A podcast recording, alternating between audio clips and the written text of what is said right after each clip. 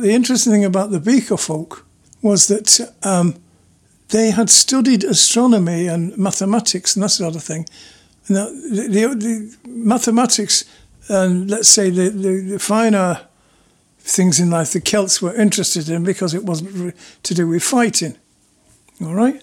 So these other people um, who had been before them had made Newgrange and done all these things.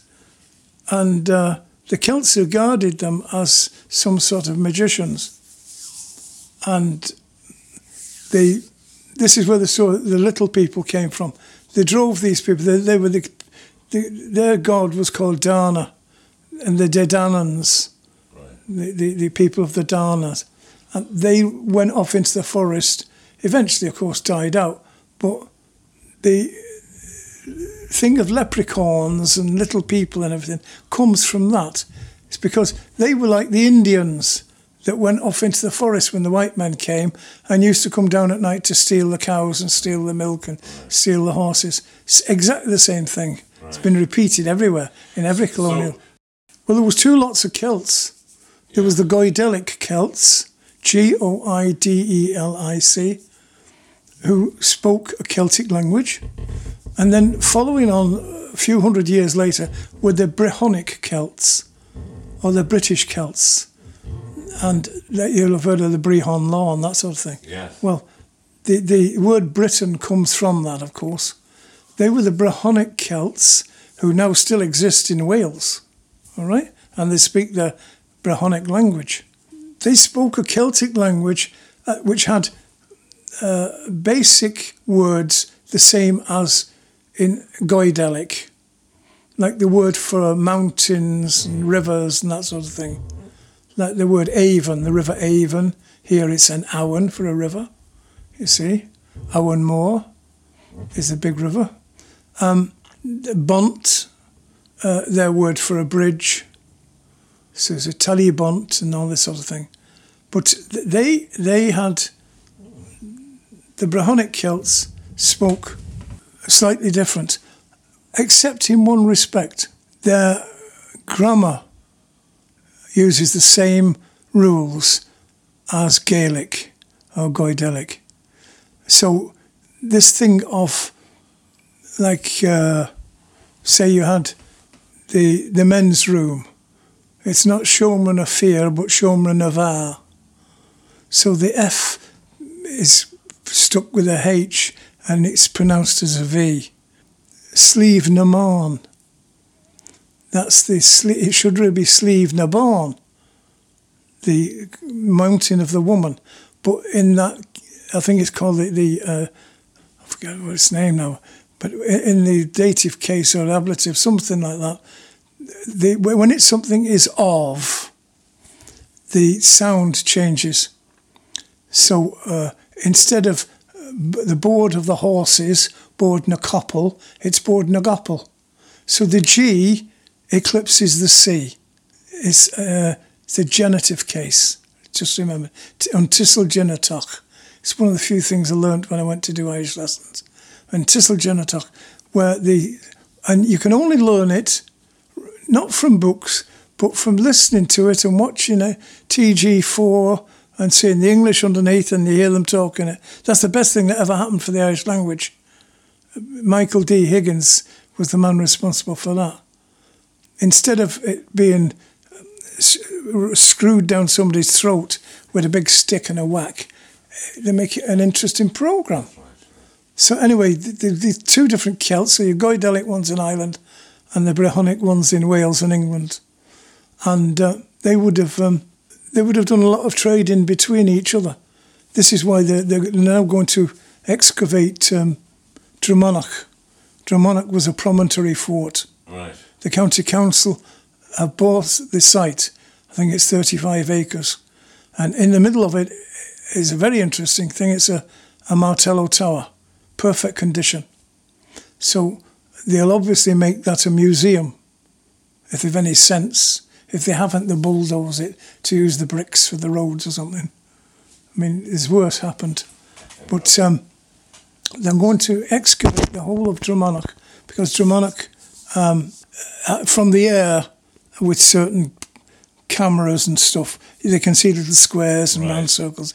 That's right, yeah. It seems as if they lost a lot of their ground to erosion, did they? Oh, yeah, there's a fair amount. Yeah. Uh, but the, the they've got something fairly unique there. It's not unique, but it's very, very rare. And it's folded rocks It's strata. that go back on themselves. And uh, when you look at it and you think, how can you bend a solid, cold rock? You know, like a piece of plasticine. Now, possibly, I presume, there was some sort of volcanic and stuff which melted it, which made it malleable so it would move. Yeah. But um, that's Lambay's covered in all that stuff. Now, there's. Well, well, and then, then the Celtics came. They didn't do much. They they weren't. I'm sure they did. They farmed. They obviously farmed. Did they do all that? I'm interested more to do with the Lambay and the activities that went on there, and the next stage that. Uh, The next, the next stage in Lambay would have been 795 AD. Uh, the the place had already become Christianized, and there was a monastery there, and it would have been not before April, because you don't go rowing a boat out in the middle of the winter. But the the Vikings had had a, a base in the Isle of Man. That was the Viking headquarters, and in the springtime they used to set out raiding parties and they sent one to Lambay and killed the monks and took all the gold stuff and all that. And and the then- year, roughly the period. The people in Rush, Yeah. what few there were, moved off to Lusk and built the round tower. That was the first ever round tower. And from the top, if you go up there now, you can see the sea. And that was to watch for the Viking ships. And the period.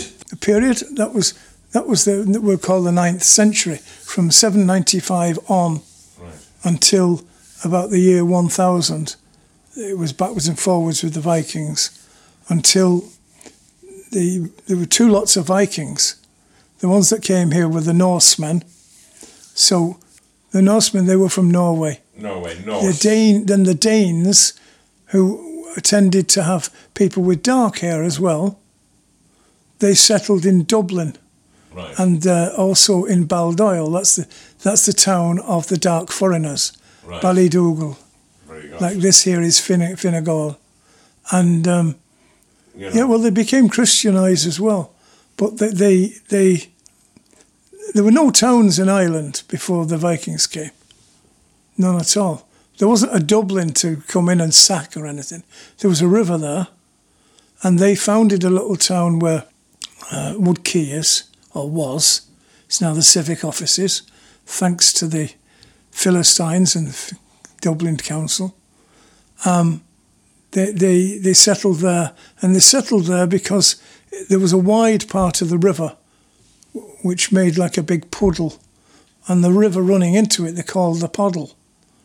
And it's where the puddle runs in to the uh, Liffey, where the original city of Dublin was built, and it's on Capel Street Bridge.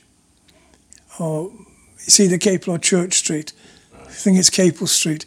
You go over that bridge and you'll see this like sort of sewer outlet, a great big uh, sort of semicircle, water coming out. That's the River Poddle coming out, and the River Poddle was used as um, what's a, a a moat for Dublin Castle.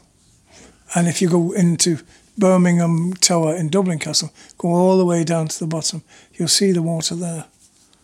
And fascinating. And the little steps where people got off boats and came up into the tower. yes. And um, The remains of a bridge. You can see. that's right, that's it. They've got all of that. Amazing. It's uh, it's amazing what's underneath Dublin. Yeah. An interesting time. And of course, Dublin means Black Pool, Yes. which is the big pool that right. where they built the thing. Yeah. You know. Um, on on Lambay, then the next thing that happened, then uh, life went on with the Celts, the Celtic Hmm. people there.